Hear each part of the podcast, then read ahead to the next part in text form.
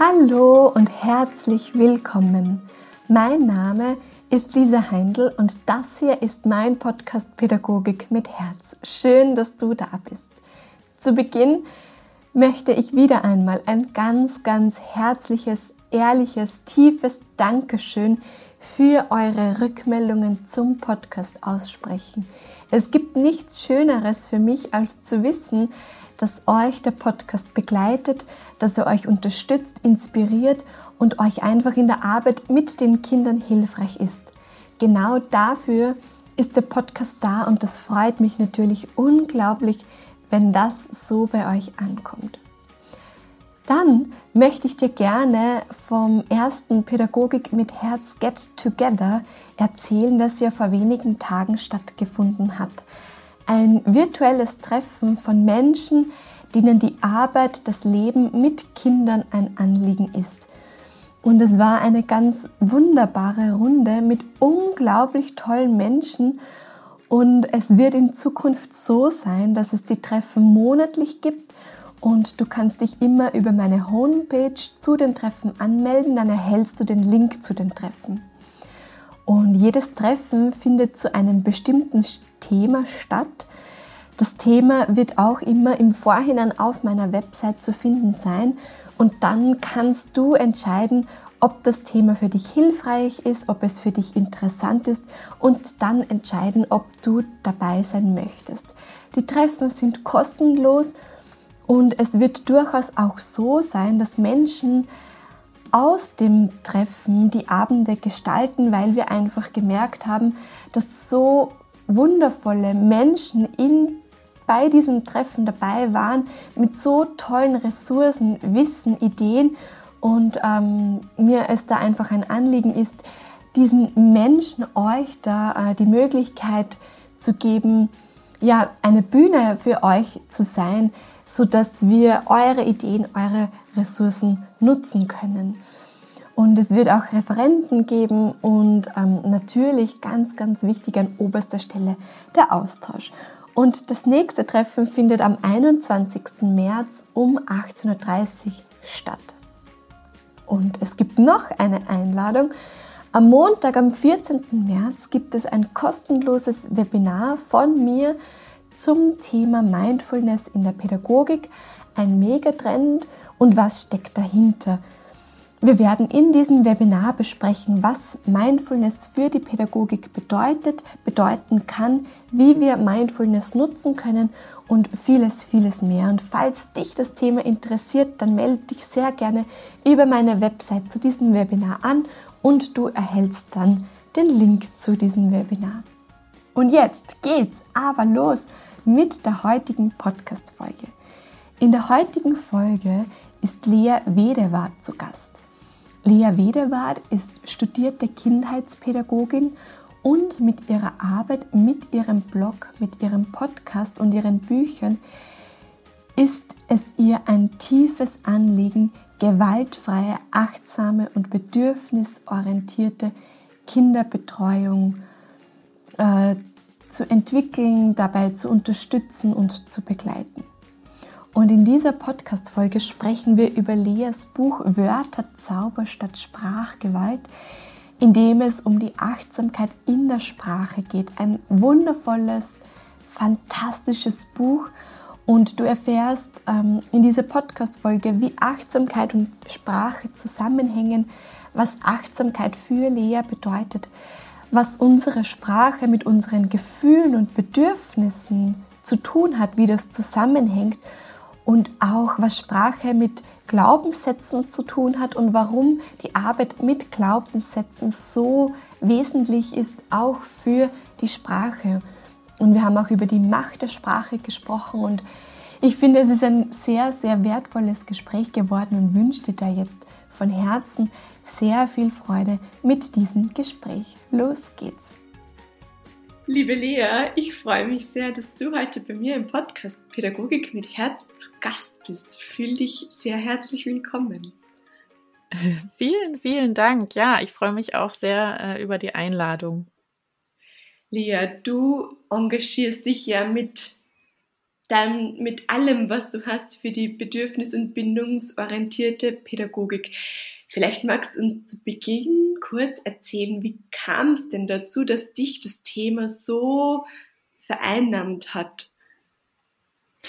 Ja, ähm, also eigentlich hat das, glaube ich, schon so im Studium angefangen, dass ich, ähm, wenn ich in der pädagogischen Praxis war, ähm, doch oft sehr schockiert war ähm, über die ähm, Beziehungsgestaltungen, über den Umgang zwischen Fachkraft und Kind.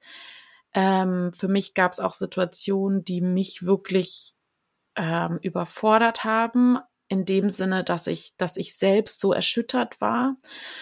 Und ähm, das hat mir, glaube ich, diesen Antrieb gegeben, mich für eine bessere Qualität einzusetzen in Kitas. Und wenn ich so zurückblicke, war mein Weg auch immer, immer davon motiviert.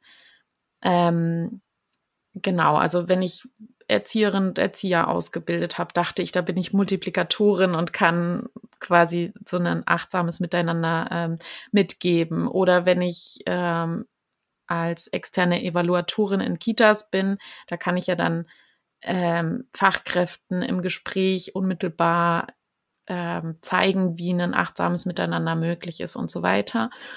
Ähm, und das hat mich immer angetrieben, da was zu verändern. Und ähm, letztens bin ich noch bei meinem eigenen Reflexionsprozess darauf gekommen, dass das, glaube ich, ganz viel damit hat, dass ich zu Hause doch sehr behütet aufgewachsen bin und sehr ähm, liebevoll und, und ähm, sehr schätze, wie ich aufgewachsen bin. Und das war dann einfach so ein Clash. Also ich habe dann, das, das war so ein, das, das hat nicht zusammengepasst. So ähm, dieses Liebevolle habe ich so vermisst dann, ähm, dass ich gesagt habe, aber das, das kann ja nicht sein. Das äh, muss da ja auch äh, etwas achtsamer sein und liebevoller.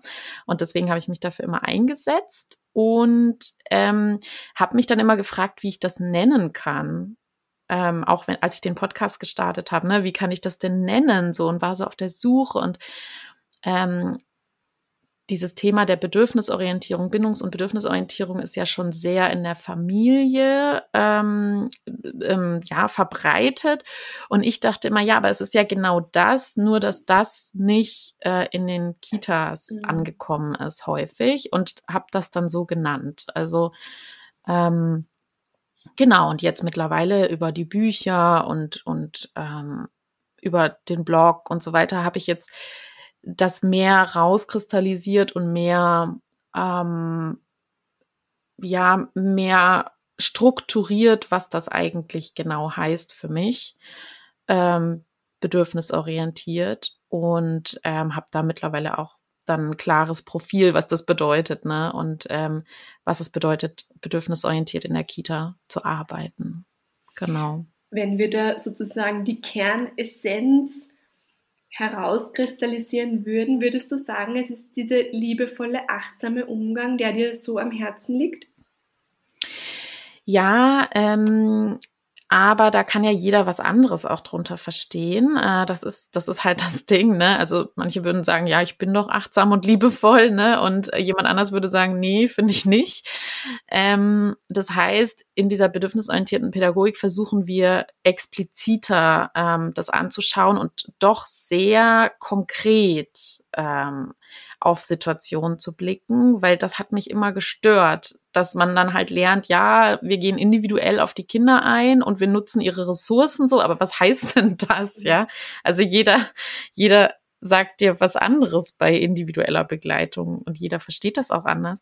Das heißt, wir sind schon sehr konkret und ähm, geben Tools an die Hand, wie das möglich ist, dass eben ähm, eine mentale Gesundheit der Kinder gefördert wird, dass eben ähm, die Kinder psychisch und physisch gesund bleiben können. Ne? Und ähm, das ist eben dann der Blick auf Bedürfnisse. Was gibt's denn überhaupt für Bedürfnisse? Und da fallen ja vielen dann einfach nur die physischen Bedürfnisse ein. Äh, aber eigentlich ist vielen gar nicht klar, ja, was gibt's denn eigentlich für äh, äh, psychische Bedürfnisse? Und dann fällt vielleicht, dann sagen vielleicht viele, ja, die Kinder wollen gelobt werden, so. Und, ähm, und dann sagen wir, nee, das ist kein Bedürfnis. Es gibt kein Bedürfnis nach Lob zum Beispiel, ja. Also das, das genau sich mal anzuschauen.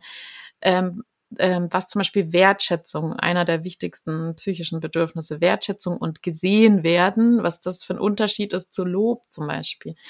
Also das heißt, genau reinzugehen und sich zu überlegen, ah, okay, jedes Verhalten zum Beispiel ähm, ist angetrieben von einem Gefühl und das Gefühl ist immer ein Signalgeber für ein Bedürfnis und dann sich mal zu, also explizit anzuschauen, was ist denn, was gibt's denn für Gefühle überhaupt und auf welche Bedürfnisse machen die denn aufmerksam? Also das heißt, man kann da schon ganz, ganz explizit reingehen dann in das Thema.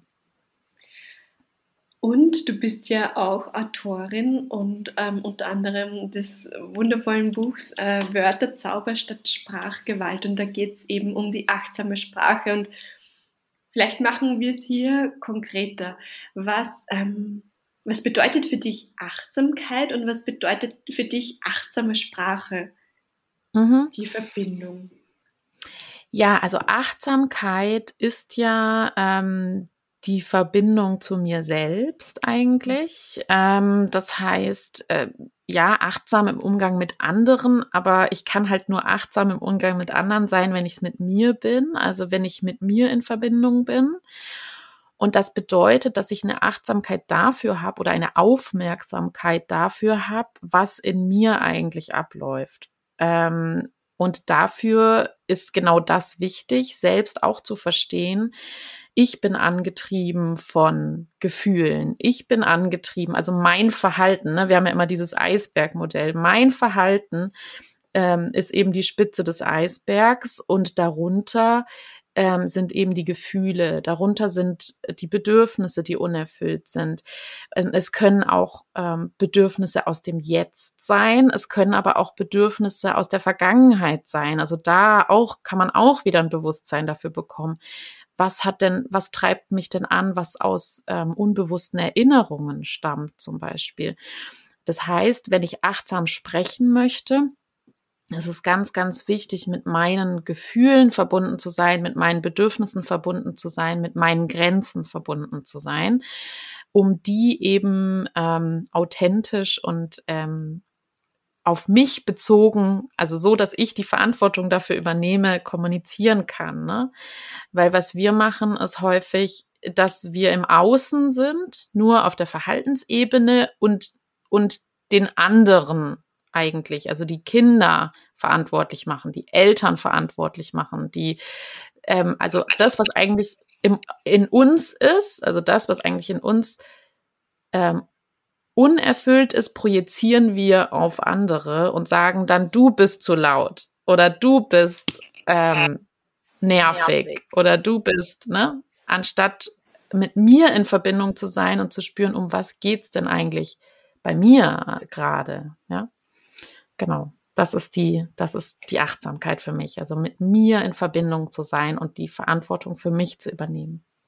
Hast du da bestimmte Rituale, Routinen, wie du mit dir in Verbindung bleibst? Wie, wie kann das aussehen?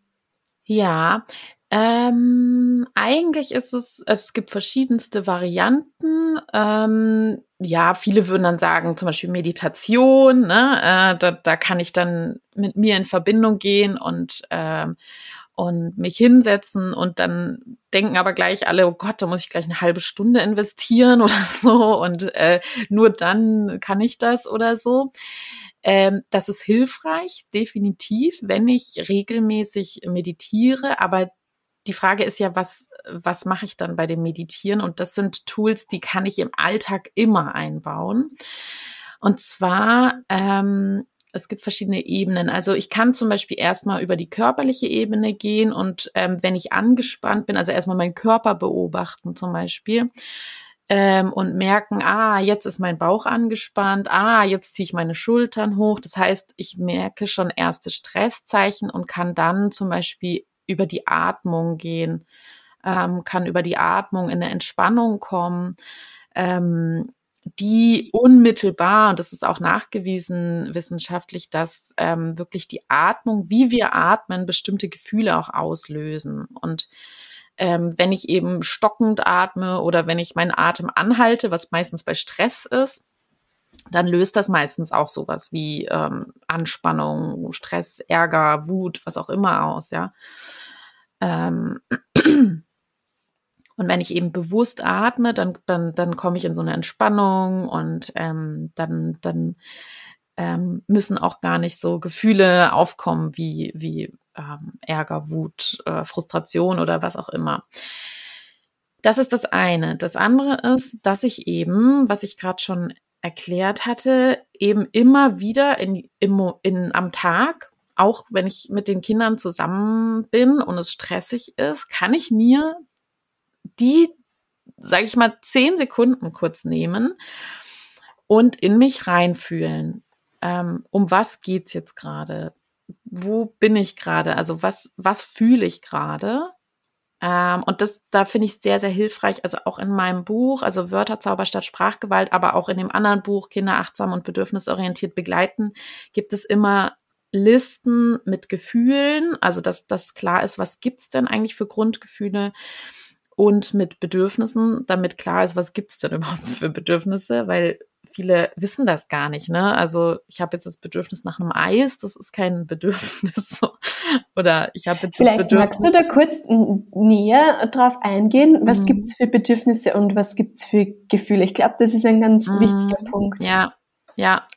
Ähm, also ich weiß sie natürlich jetzt auch nicht alle auswendig, also, aber ähm, vielleicht mal so grob ähm, wissen wir natürlich, dass es halt die Bedürfnisse nach, also die körperlichen Bedürfnisse gibt nach ähm, Essen, nach äh, Ruhe, nach Entspannung, nach äh, Schlaf und so weiter. Das ist schon auch relevant, finde ich, für Fachkräfte, mal reinzuspüren, wie erschöpft bin ich eigentlich mhm. gerade, also wo ist mein Erschöpfungsgrad. Äh, da kann man auch wie so ein Energieglas sich vorstellen und immer wieder reinspüren. Das gehört ja auch zur Achtsamkeit zum Beispiel reinspüren, wie voll ist noch mein Energieglas und wenn es schon sehr leer ist, wie kann ich mir das wieder füllen? Ähm, und dann ähm, gibt es natürlich die psychischen Bedürfnisse, wo ich immer mehr den Fokus drauf lege, weil das halt vielen nicht bewusst ist, ähm, an welcher Stelle brauche ich zum Beispiel Unterstützung oder an welcher Stelle, die kann natürlich auch physisch sein, ne? An welcher Stelle brauche ich vielleicht Wertschätzung? An welcher Stelle ähm, möchte ich gesehen werden? Ähm, an welcher Stelle, ähm, was gibt's noch? Ähm, ähm, Abgrenzung, also Autonomie. Wo, wo brauche ich meinen Raum? Wie kann ich den für mich ähm, herstellen? Und ähm, ganz, ganz wichtig finde ich halt immer wieder, ähm, dass wir dann die Verantwortung übernehmen dafür, welche Bedürfnisse wir da haben. Weil ich kann jetzt feststellen, dass ich das Bedürfnis nach Wertschätzung habe. Und dann ähm, denken viele ja, dann, dann muss ich jetzt halt warten, bis mir jemand Wertschätzung gibt. so.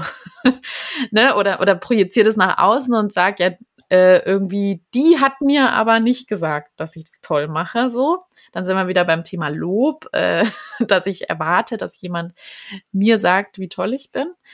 So, und das gehört auch zur Achtsamkeit, dass ich, dass ich lerne, mit mir selbst in Verbindung zu gehen und lerne, ähm, mir selbst diese Wertschätzung geben zu können und mir selbst ähm, gut zuzureden und mich selbst zu sehen, eben indem, also dieses gesehen werden, indem ich halt merke, ach, das fühle ich gerade, ach, okay, das Bedürfnis ist unerfüllt, ach, wie kann ich jetzt mich um mich selber kümmern, so, ne? Ähm, ja, also genau, und die Gefühle, da gibt's natürlich diese Grundgefühle, die finde ich auch zum Anfang echt hilfreich, dass man sich die nur vergegenwärtigt, auch bei der Formulierung und der Verbalisierung von Gefühlen der Kinder oder auch meine eigenen, finde ich das sinnvoll, erstmal die Grundgefühle sich anzuschauen, weil man die sich dann einfach besser merken kann. Ähm, das sind ähm, Angst, Traurigkeit, Wut oder Ärger. Also es, viele sagen, Wut ist kein Gefühl, es ist nur ein Sekundärgefühl, aber ich fasse das dann meistens unter Wut und Ärger zusammen. Ähm, also es gibt auch, wird auch in der Literatur unterschiedlich dargestellt, welches die Grundgefühle sind. Auf jeden Fall aber sowas wie Freude, Interesse, Neugierde, ähm, Angst, ja, genau, Ekel, den gibt's auch mhm. schon ab der Geburt. Also Kinder können schon von Geburt an Ekel zeigen. Ähm, genau, das sind die Grundgefühle. Und ähm, wenn man sich das so vergegenwärtigt und immer wieder überlegt, welche von den Gefühlen sind gerade bei mir aktiv, ähm, dann ist es ja auch so eine Achtsamkeit. Ähm, und dann kann man später aber in so eine differenziertere Gefühlssprache gehen, auch mit den Kindern, damit eben nicht alles nur diese fünf Gefühle sind, sondern manchmal ist es auch Frustration oder manchmal ist es dann auch Scham oder dann ist es, ne, das sind dann die Gefühle, die später noch dazukommen, äh, Schuld und Scham. Ähm, genau, und dann ist der nächste Schritt der Achtsamkeit eben ähm, diese Gefühle bei sich zu spüren und dann ähm, sie anzunehmen. Mhm. Ähm, das ist nämlich die größere, also das ist die größte Herausforderung für viele. Das gehört eben auch zur Achtsamkeit und auch zur bedürfnisorientierten Pädagogik, dass Gefühle sein dürfen. Also Gefühle, jedes Gefühl darf sein, darf angenommen werden, darf ähm, da sein. Und das machen wir mit den Kindern. Ähm, jedes jedes Gefühl ist ein, so ein Gefühl muss nicht weggemacht werden oder sowas, sondern ähm, jedes Gefühl darf sein. Und das Gleiche bei mir auch. Und das ist eine, tatsächlich eine Übungssache. Ähm, und das hat ganz viel auch mit Achtsamkeit und Meditation und so weiter zu tun, dass ich ähm, bei mir spüre, ah, okay, jetzt bin ich echt frustriert, weil gerade machen die Kinder alle nicht beim Morgenkreis mit. So, ich spüre bei mir die Frustration und sage zu mir, ja, okay, es ist okay, dass ich frustriert bin. Ich darf jetzt frustriert sein ähm, und nehme das an. Und diese Annahme führt dazu, dass ich da auch besser wieder rausfinden kann und ähm, mich damit annehme und dann kann man auch noch weitergehen. Man kann sich dann auch noch Glaubenssätze anschauen, zum Beispiel.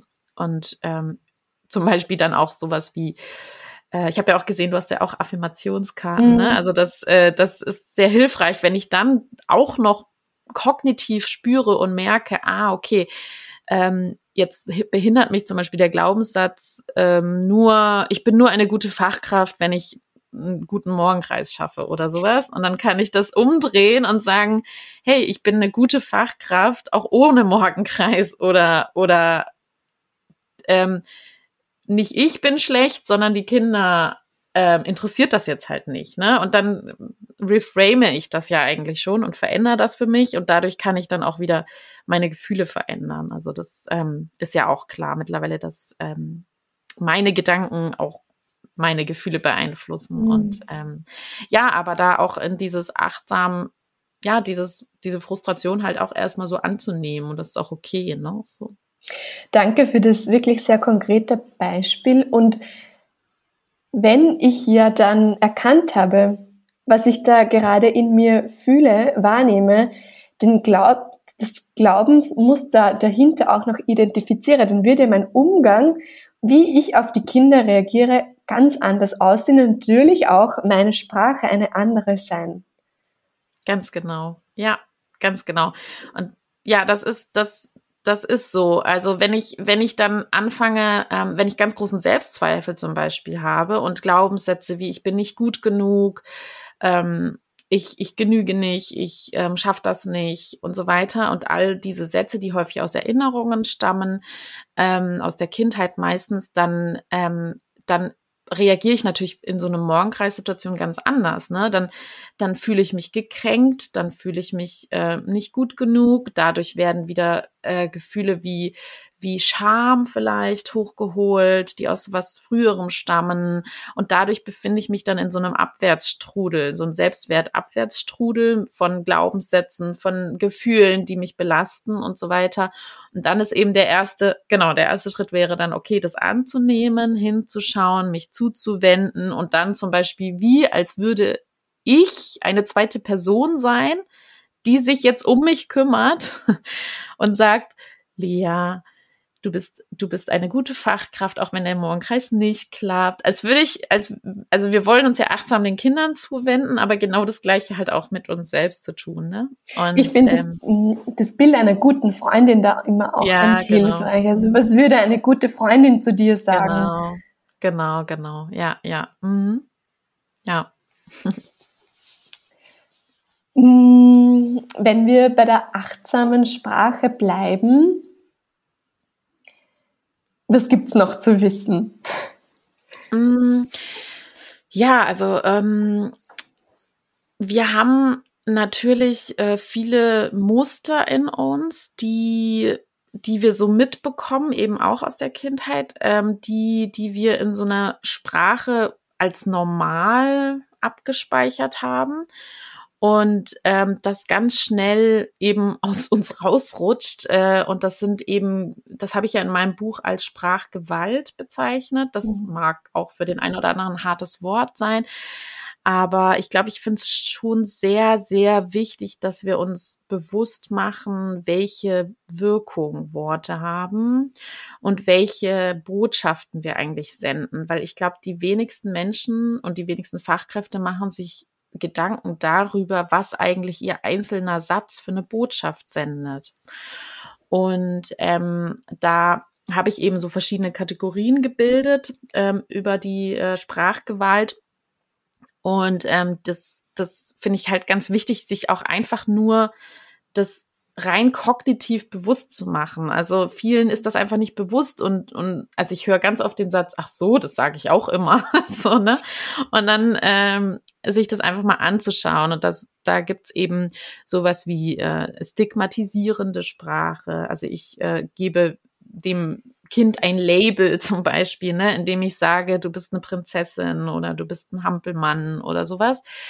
Ähm, dann gibt's natürlich auch ähm, Sätze, die die so adultistisch sind. Ähm, also äh, indem ich Kindheit abwerte, zum Beispiel, wir sind jetzt hier kein Baby oder, ähm, oder dafür bist du noch zu klein, all solche Sachen, ja. Also das heißt, Kindheit im Allgemeinen wird dabei abgewertet.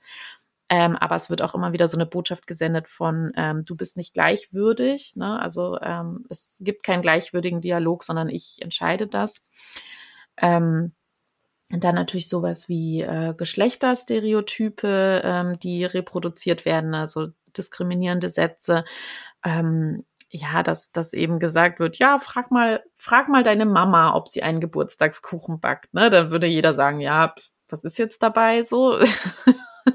ne? Ähm, aber damit reproduzieren wir ja eigentlich das Rollenbild, dass eben die Mama den Kuchen backt zum Beispiel. Ne? Also das heißt, ähm, einfach insgesamt da achtsamer mit Sprache umzugehen und sich die, die Botschaften immer wieder zu vergegenwärtigen. Und ähm, also ganz wichtig, weil wir jetzt viel über Gefühle gesprochen haben, ist eben zum Beispiel auch Gefühlssprache. Also das heißt, ähm, ähm, wir verwenden ganz viele Sätze, die Gefühle eben bagatellisieren oder oder oder zunichte machen oder oder abwerten oder sowas. Ähm, auf den verschiedensten, verschiedensten Ebenen, also auch in Bezug auf die Grundgefühle kann man sich das anschauen, ja, also was sagen wir da so, ähm, zum Beispiel bei Angst, wenn ein Kind Angst hat, jetzt komm, tu doch nicht so, so schlimm ist das doch jetzt nicht oder sowas, ne, also wenn, ja, das jetzt hab dich nicht so, ist zum Beispiel bei Angst mhm. sowas Klassisches, ne, ähm, bei Wut und Ärger ähm, ja, wird ganz viel unterbunden. Ne? Also jetzt mach nicht so Theater oder jetzt bist du wieder bockig oder ähm, äh, ja, mach was du willst oder sowas, ne? Dabei, dabei werden dann nicht, wird nicht klar ausgesprochen, was ist das jetzt der Ärger oder die Wut, um was geht's eigentlich, ne? Und ähm, die eben auch sein zu lassen. Oder bei Traurigkeit, dass wir sagen, ist doch alles gut oder äh, äh, ist nicht so schlimm oder sowas, ne? Ähm, und da würden viele sagen, na ja, also ja, ist doch nicht so schlimm. so. Ähm, und da möchte ich eben in dem Buch dafür sensibilisieren, was wir aber da halt für Botschaften senden, dass wir eben sagen, Gefühle dürfen nicht sein, ähm, du darfst jetzt nicht traurig sein und ähm, damit produzieren wir halt wieder und da habe ich wie so eine Art wie so eine Art Schleife in dem Buch dargestellt, dass wir eben über solche Sätze produzieren wir Glaubenssätze wieder. Und dass das Kind dann verinnerlicht, ach, ähm, Traurigkeit ist nicht okay, ich darf nicht meinen Ärger zeigen. Das heißt, es passt sich dann auch an, ne? Und so weiter. Das heißt, Glaubenssätze sind dann in dem Kind verankert, die wiederum, wenn die erwachsen sind, ähm, zeigen sich dann wieder in dem, wie ich Worte benutze. Und die wiederum senden Botschaften und die wiederum produzieren wieder Glaubenssätze. Ne? Ähm, das heißt, es ist wie so ein Kreislauf. Ähm, und den möchte ich gerne unterbrechen. Und da merkt man dann halt auch, wie mächtig Sprache ist. Ja, oder? Also genau. das an dieser ja. Schleife, wie du das jetzt beschrieben hast, danke dafür. Ja, wie, wie mächtig wir mit ja. unserer Sprache sind. Ja, absolut. Und das, das prägt halt unser ganzes Leben. Das ist ja das Verrückte. Also das prägt ja ein ganzes Selbstbild, ein ganzes ähm, wie ich auf mich gucke, wie ich, was ich von mir halte, wie ich mich mag, wie ich mich nicht mag, wie ich finde, dass ich einen Platz in der Welt habe oder nicht einen Platz in der Welt, wie ich finde, dass ich was bewirken kann oder ich eh ohnmächtig bin, ja. Also das heißt, ähm, diese ganzen Glaubenssätze, die ich in mir habe, wenn ich eben einen stark vertretenen Glaubenssatz habe von ich bin nicht gut genug oder oder ich bin nur gemocht, wenn ich lieb und artig bin, zum Beispiel, dann, dann zieht sich das ja den, mein ganzes Leben durch. Also dann, dann mache ich eben alles, was der Chef sagt, weil ich muss ja lieb und artig sein. Ich darf meine Grenzen nicht zeigen. Ich darf nicht wütend werden. Ich darf nicht so. Und dann, und dann habe ich das alles als, als Glaubenskonstrukt in meinem Kopf. Und ähm, und, und gestalte alles danach. Und dann bin ich vielleicht irgendwann im Burnout, weil ich halt mich immer nur anpasse und da zum Beispiel nicht, ähm, nicht meinen Glaubenssatz umdrehen kann. Zum Beispiel, ähm, wenn ich eben nicht mehr bewusst werde darüber. Ne? Zum Beispiel, dass ich dann sage, ähm, ich darf mich um mich kümmern oder sowas, ne? Oder, oder ich darf sagen, wenn ich Unterstützung brauche oder ähm, solche Dinge, ne? Und das heißt, da sieht man, genau, da sieht man die Macht der Sprache, dass wirklich diese Glaubenssätze in mir verankert sind und mich mein Leben lang prägen, wie ich mich sehe und wie ich die Welt sehe. Mhm. Danke, Lea. Ähm, und du machst ja auch Fortbildungen. Ist das richtig? Wie kann man denn mit dir in Kontakt treten, wenn da jetzt jemand sagt, oh, das ist so spannend, was die Lea ähm, da erzählt, ich möchte mehr darüber erfahren.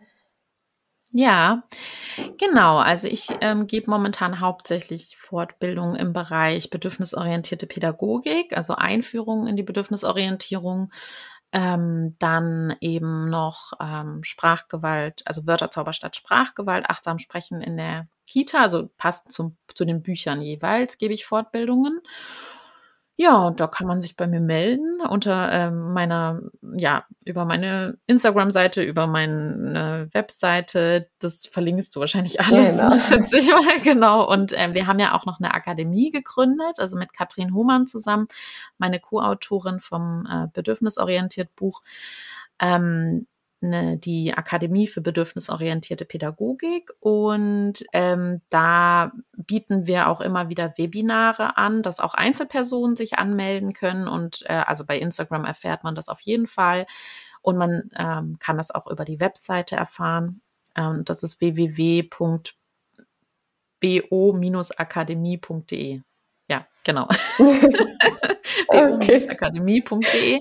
Da werden die äh, Termine auch veröffentlicht. Also unser Programm soll dann bald wieder rauskommen, aber man kann sich eben auch bei mir persönlich melden und ich gebe auch Präsenz- oder Online-Fortbildungen für Kitas. Wow, super. Lea, und eine abschließende Frage, die jeder Podcast-Gast kriegt wenn es eine Wünschefee geben würde, eine Bildungsfee, so nenne ich sie, und du hättest einen Wunsch frei für das Bildungssystem, für die Kinder, für die PädagogInnen, welcher Wunsch dürfte denn für dich erfüllt werden? Ja.